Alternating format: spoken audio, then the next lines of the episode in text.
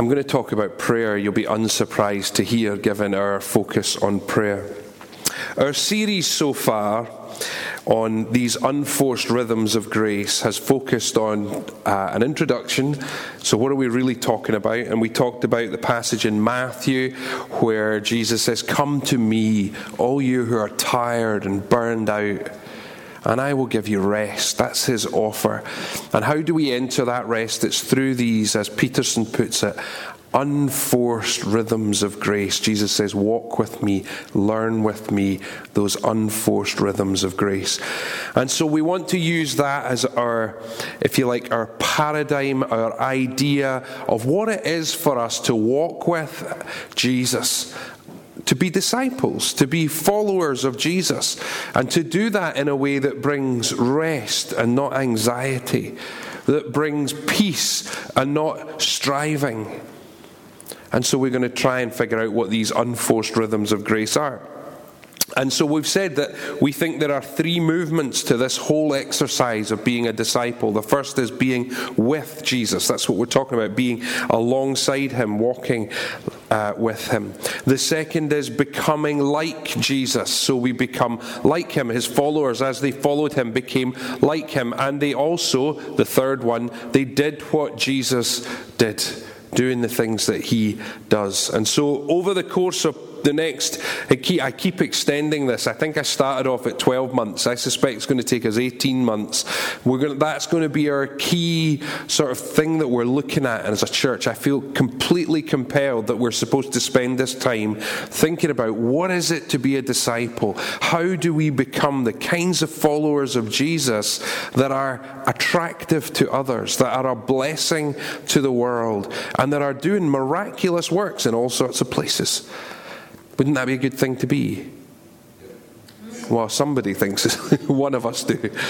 Um, and so we looked at silence and solitude, the opportunity to sit in quiet. We said the importance of that in the midst of the busyness and noise of our world is critical and vital. Then we looked at the opposite of solitude, we looked at community. And we reflected on how actually solitude is only really healthy if it's balanced with community. And how community also needs solitude. Uh, the Dietrich Bonhoeffer idea was what we were talking about there. And then last week we reflected on what is it to be a Christian community? How do we do that? So we did two weeks on community, which wasn't planned originally, which means my preaching schedule's out the window, but that's okay because I think it was important last week. We talked about some of the standard practices that we need to embrace if we're going to be the kinds of community that sees uh, us live in this way of unforced rhythms of grace. And so today we come to one of the obvious patterns. Uh, there's no way you can read the Bible for any length of time, or particularly read the life of Jesus, and not see that prayer was absolutely critical for him. We saw it when it was the when we looked at silence and solitude. But nearly every time Jesus either had a big decision to make, or when uh, immediately after a significant event, he disappeared. He went away. He went up a mountain. They came looking for him. He wasn't there early in the morning. And he was away to prayer. It was right at the very heart of Jesus' ministry. And so it seems to me that if we are going to have a life that is patterned after Jesus, it's going to require prayer to be at the very center of our lives as well. Now, there's many, many, many things I could say about prayer, and we could be here a very long time. In fact, we could spend the next 18 months just looking at prayer. And I reflected that I've been here a year, and I think this is the third time I've done a sermon which is predominantly about prayer. So some of you are about to go, oh, here we go again. But I genuinely believe there is nothing more important that we can learn. I've said this before, but there's a pastor, a guy called Brian Zahnd, that I was really struck by his book a few years ago. Uh, it's called uh, Water to Wine. I suspect it's one of the ones that's, oh no, it's in my office right now. Um, but it's, he, he says one of the worst things pastors have ever done is tell people to pray and never taught them how to. And I read that and I was just stopped in my tracks. I was like, that's absolutely right. And I was listening to another guy talk this week, a guy called Jon Tyson uh, from New York. If you're ever listening for a good podcast, he, his, he's, he's a really good preacher. I've been felt a real blessing listening to his stuff recently. But he, he was saying that prayer does a lot of things, and he, he had four categories, but just one of them is that prayer, talking about it, just creates anxiety in so many of us because prayer has become performative. It's become a thing that we think if we get the right words somehow, then I might get the right outcome, or, or we, we feel anxious because is God even listening? And there's just this whole anxiety that, not, not, I don't mean mental health type anxiety, just that low grade anxiety that kind of buzzes at the back of our heads and causes us to retreat from prayer. Other than the kind of emergency prayers that we throw up oh help something not something's not right or oh my goodness me what am i going to do about but the anxiety of that performative nature of prayer has pushed us away from that. So i want to talk about the most famous popular prayer that there ever was anybody want to guess what it is the Lord's Prayer, which is a daft name for it, right? I'm going to read it and then I'm going to ask someone to tell me why it's a daft name. Matthew chapter 6. And when you pray, Jesus says to his disciples, do not be like the hypocrites for they love to pray, standing in the synagogues and on the street corners to be seen by others. Truly, I tell you, they have received their reward in full. But when you pray, go into your room, close the door, and pray to your Father who is unseen. Then your Father, who sees what is done in secret, will reward you. And when you pray, do not keep on babbling like pagans, for they think they will be heard because of their many words. Do not be like them, for your Father knows what you need before you ask Him. So there's a couple of things in there that should be anxiety reducing straight away. You don't need loads of words, you don't need loads of fancy words, you don't need to understand everything. You don't need to perform in front of others. Your Father knows what you need, even before you ask Him. And then this is how you should pray, says Jesus Our Father in heaven, hallowed be your name. Your kingdom come, your will be done on earth as it is in heaven. Give us today our daily bread and forgive us our debts as we also have forgiven our debtors. And lead us not into temptation but deliver us from the evil one. Well, the next bit's not there. For if you forgive one other people when they sin against you, your heavenly Father will also forgive you. Why should it not be called the Lord's Prayer, or why is the Lord's Prayer a bit of a daft? Yeah, it's the disciples' prayer. It's our prayer. Jesus has lots of prayers. But this one he gives to us. His disciples are saying, We don't really know how to pray. And he's saying, Well, stop that babbling nonsense. Don't copy them. And don't be loud and to be seen. Don't be like them. Use these words. Nice, simple ones. And what I want, I'm just going to, I'm going to point out seven things that I think I see in there that are helpful for us as practices uh, of prayer. But I want to say this beforehand prayer is more of an art than a science. Prayer is not, let's line up all the little building blocks. We can build a nice tall tower, and now it's fixed, and God will do exactly what we said, what we've asked, because we use the right words in the right order at the right time, spoken by the right person. That's not prayer at all. That's a science. That's a, if I do A, B, and C, I know I'll get D. That's not prayer. I would suggest that's pretty close to witchcraft, but that's maybe a different sermon. When we're trying to get God to do something we want by doing our thing. Like, how, who do we think we are? But actually, prayer is more art. It's creative, it's listening, it's embodied, it's thoughtful. it is emergency. It comes from deep down inside. All sorts of things. And Jesus gives us this simple prayer that I think can help us with a whole bunch of this. So, the first thing, once you turn this on,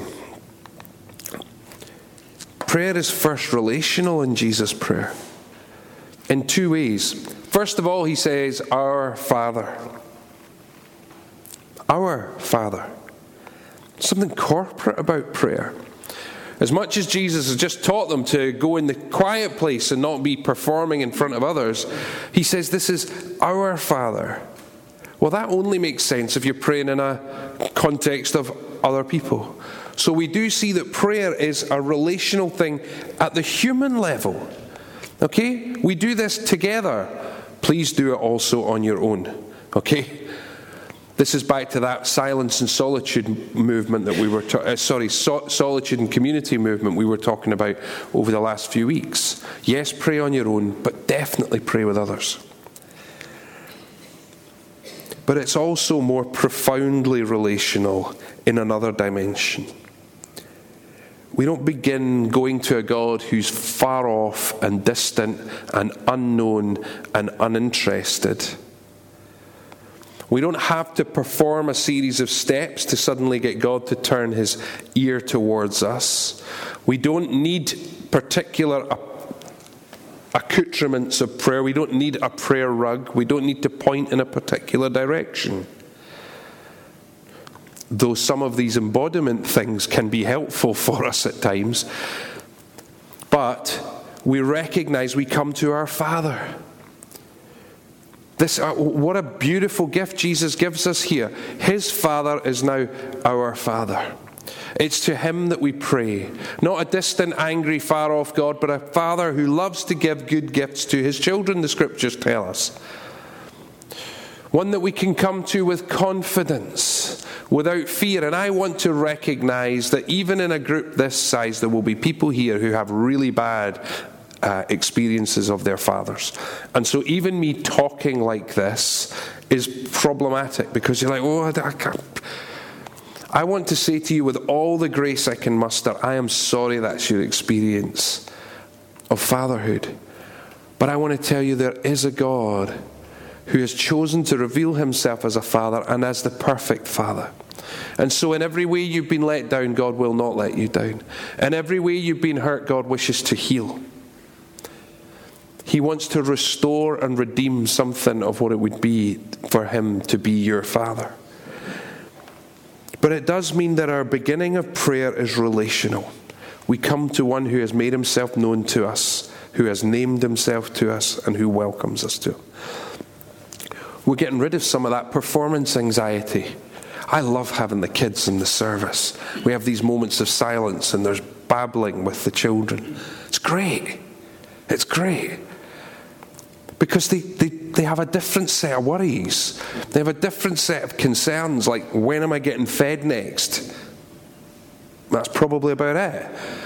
I want that toy. That might be the kind of Maslow's hierarchy of needs. That's maybe the top for, for a small child. There's an abandonment that comes from recognizing you're a child in a safe space. They don't need to perform for anyone. We don't need to perform when we come in prayer. Just come to God as you are in a relational way. The second, so relationship, that's the, the core, the beginning. I, I want to say if that's all you ever embrace about a practice of prayer, I think you'll do pretty well in your prayer life. Simple as that. But Jesus moves on and he says, uh, Hallowed be your name, or holy is the name of God. So he's beginning to identify who God is. This is a moment of worship. God, you are holy. It's what we've been singing about. It's, it's a posture that says, God, we recognize you are other than us. You are big. You are massive. In the context, look, I mean, look at that. He made it. It's stunning. It's beautiful. Can, how beautiful must the one who made something so beautiful be? It calls worship out of us. I, I, find creation calls worship out of me anyway, and given I get to choose the images, that's why you're getting those ones. But whatever it is that calls worship out of you, holy is God's name. It's to be hallowed. We're to be worshipful towards God. So find spaces, whatever it is that calls worship out of you, you will find yourself in prayer in that place, intentionally or otherwise. I have a friend who's uh, an avowed atheist. He's a wonderful man. He's just wrong. Um, uh, and he loves a good argument. And I, I, forgive me if I may have told this story before, but he, he is a climber, like a proper, like climbing up stupid things at very silly heights. And he goes all the way to the top of crazy mountains, and he always comes home with these incredible photographs of he went right up to the top of Norway last year and he came fo- home with photographs that, in the one sense, only had two colours in them. It had blue and white, and that was it. But there was something astonishingly beautiful about everything that was there, even although it was only in two colours. And I keep saying to him, I said, James, you've got a problem. You get to the top of these mountains, you put all that effort in, you climb to the top, and then what? You come back down again. You just go, oh well, look at all this that happened by happy accident. I can go up there and worship because I know the one who made it. Because it's beautiful and it has no purpose to be beautiful. It could be ugly, wouldn't make any difference. But my God is so creative and so wonderful that he decided that he would make things beautiful just cause. Amazing. So, worship Confrontation. This is another part of prayer. Most of us don't live in this space all the time, and we probably try to avoid it most of the time. But here's the thing Jesus says, Your kingdom come. There are two kingdoms, there is a clash of kingdoms. Uh, the, the, the book of Revelation uses a word, a Greek word, thlipsis, a place where two kingdoms collide. It's like two tectonic plates.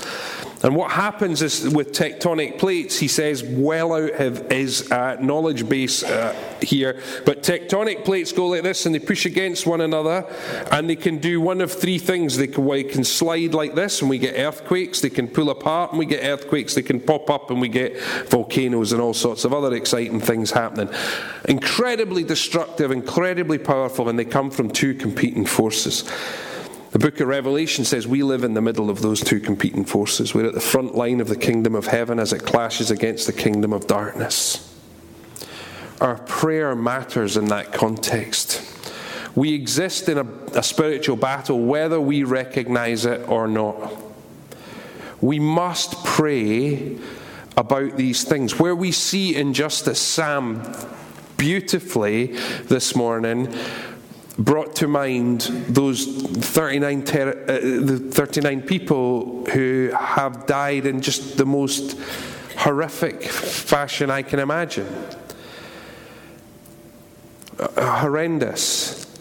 There's an injustice behind that that we should be angry about and willing to call wicked and stand in prayer against on our own doorstep here in Scotland, we have horrific rates of drug deaths. That's an injustice and an evil that we should stand against. Not against the people who are caught up in drug addiction. For them, we must have nothing but compassion. But I tell you, I've heard some stories this week. I had the chance to sit with a guy who lives and works and pastors in Niddrie, and they have seen uh, a significant number of drug deaths in their community this year. And he was saying one of the problems is that every time they get someone off, someone starts to get clean, the first th- person to knock on their door is their old drug dealer offering them free drugs just to get them back on and they end up dead because they've been clean for a while and they go straight back to using the same amount of drugs they were using before. It's evil. Been done by humans in that context, but there's something behind it. There are principalities and powers, as Paul talks about, and we need to stand against that in prayer. Now, I was talking about lowering anxiety levels about prayer, and I realized this could just crank it up to 10, right? So forgive me for that. But it's in the scriptures. We exist in a spiritual battle. There are forces of good and evil. It is not a fair fight. We are not fighting as if we're unsure of what's going to happen. I mean, this just looks like a melee. Who knows what's going on? Let me tell you, it's good news. Listen up. Jesus won. It's done. But there is a battle now. We must take confidence in the fact that the battle is won ultimately by Jesus. And it's in that that we stand. But we must pray in that context. I promised this was going to be a short sermon. I'm not doing a great job of that right now. Then we get, Your will be done. I tell you, what a prayer. Because it ground me to a halt this week, that line. Your will be done. I've always read that immediately in the context of Your kingdom come, Your will be done. And I I, for whatever reason, I bundled those two things together, thought of them as one idea, and that was kind of it. Right, apart that over there, that's about God's kingdom on earth, which is His will, and it'll all be done. That's fine, and that's not an unreasonable way to think about it. Which is me very humbly saying I wasn't wrong. Uh, but on the other side of it, it sits as a separate idea. So as soon as I pray, Your will be done, I got to stop because I'm saying not my will be done. Not my will be done. Not just in these grand big things that we're talking about in context of spiritual warfare, but actually just in my own life, every day. What's my prayer? Your will be done, Lord. And if you just prayed that prayer, because sometimes, I don't know about you, we talk about prayer and we end up going, what do we do with that? How do I? If you were just to pray through this week, each time you think about, oh, I should pray, just pray, your will be done, Lord. And on with your day. Doesn't need to be more complicated than that. But that prayer will radically alter your perspective on where and how you are living. Your will be done, Lord, not mine. Oh, I'd like to say more about that. We're going to move on. And then we get the provision one. Give us this day our daily bread. There aren't many of us in our church, our culture, actually, let's just stick with our church first, who don't have their daily bread, who don't have enough to eat. But we do have needs, and they're real and they're important. And here's what I want to say to you they're important to God. They're so important to God that when, he, when Jesus thought, I'm going to come up with a perfect prayer for people to pray, he said, well, We must not forget their needs. They're important, they matter. So when you have needs to come to God with, you need to know that they are important to God. Okay? No anxiety about coming and saying to God, I need. I do think it's interesting, it's not the first thing that's there. I don't think we should go rushing to God with, Dear God, here's my list, see ya. And I know that I've prayed like that for all, many, many times. Many, many times where you're like, right, got a list, let's get through it. Right, I'll leave that with you and I'm off. But actually, what if we embrace a different rhythm, a different unforced rhythm of grace that says, actually, I'm just going to spend some time with God, and then, yes, I'll lay out my needs. And the funny thing is, if I've already submitted my will to His, my needs might look a bit different now. But we'll see.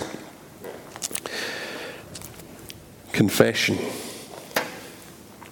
It's really hard to find an image for confession that isn't a completely Catholic image and therefore probably annoying people. So, this is why we have this image. Uh, confession. If we really desire to be with Jesus, if that's what we want to do, then confession is a profoundly important part of that. A practice all on its own, where we get to sit and say, Lord, I am sorry, forgive me. Begins there. Uh, do you know what? In evangelical churches, we're pretty rubbish at this, to be honest. We don't have liturgies of confession. We don't use a confessional with a priest. There's good reasons for not using a confessional with a priest, but let me tell you very quickly one story.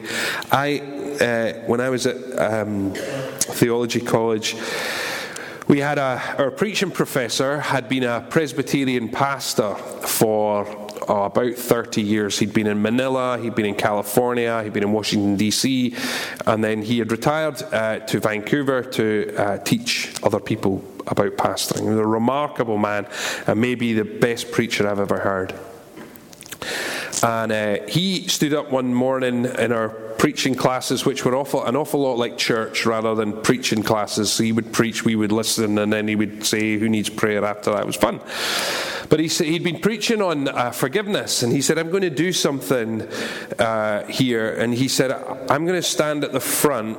Uh, not as a priest, not as something that's necessary in order to get God's forgiveness, but as a symbol of God's forgiveness. And I'd like you to come forward and confess your sin, and I will speak words of absolution over you. Uh, and I'm sitting there as a good Scottish boy going, This is awfully Catholic for my liking. And I'd been living in Glasgow before I moved to uh, Vancouver, so I can promise you it felt very Catholic to a wee Scottish boy from Glasgow. Um, but given that everyone else was doing it, there's a certain herd mentality that makes you feel like, well, I better go along with it. So I stumbled forward and I spoke my confession to Daryl, and he spoke the words of absolution over me, and it broke something in me because there is something incredibly beautiful about hearing someone proclaim what God is doing in real life.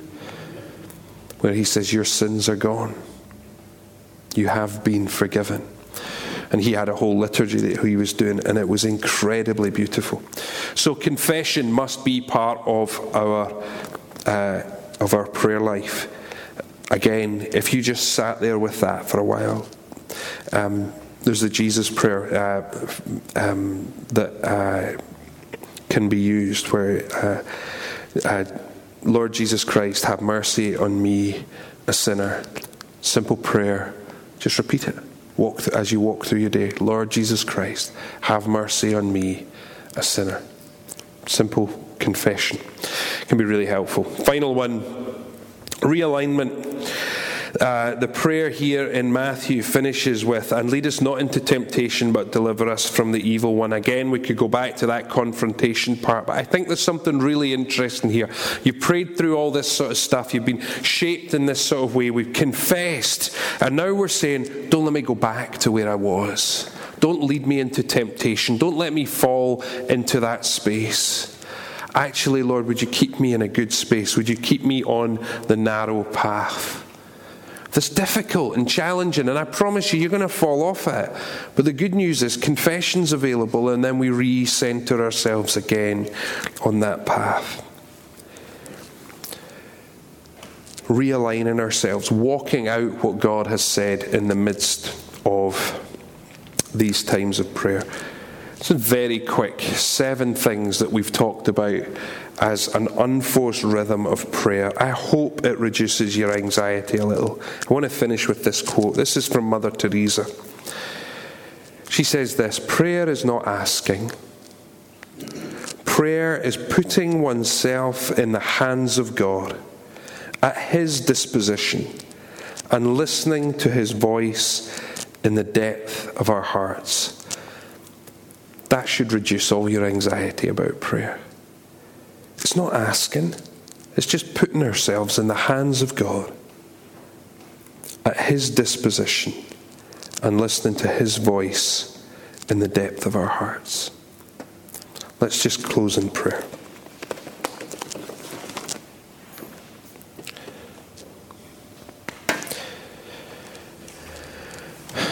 Father God, thank you for the privilege of calling you Father, of being drawn into your presence. Thank you that we can worship and declare that you are good and kind and loving and miraculous.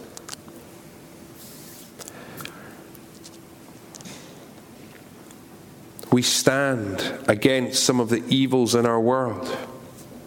As a church, we declare we want to see your kingdom come and wipe away the kingdom of darkness.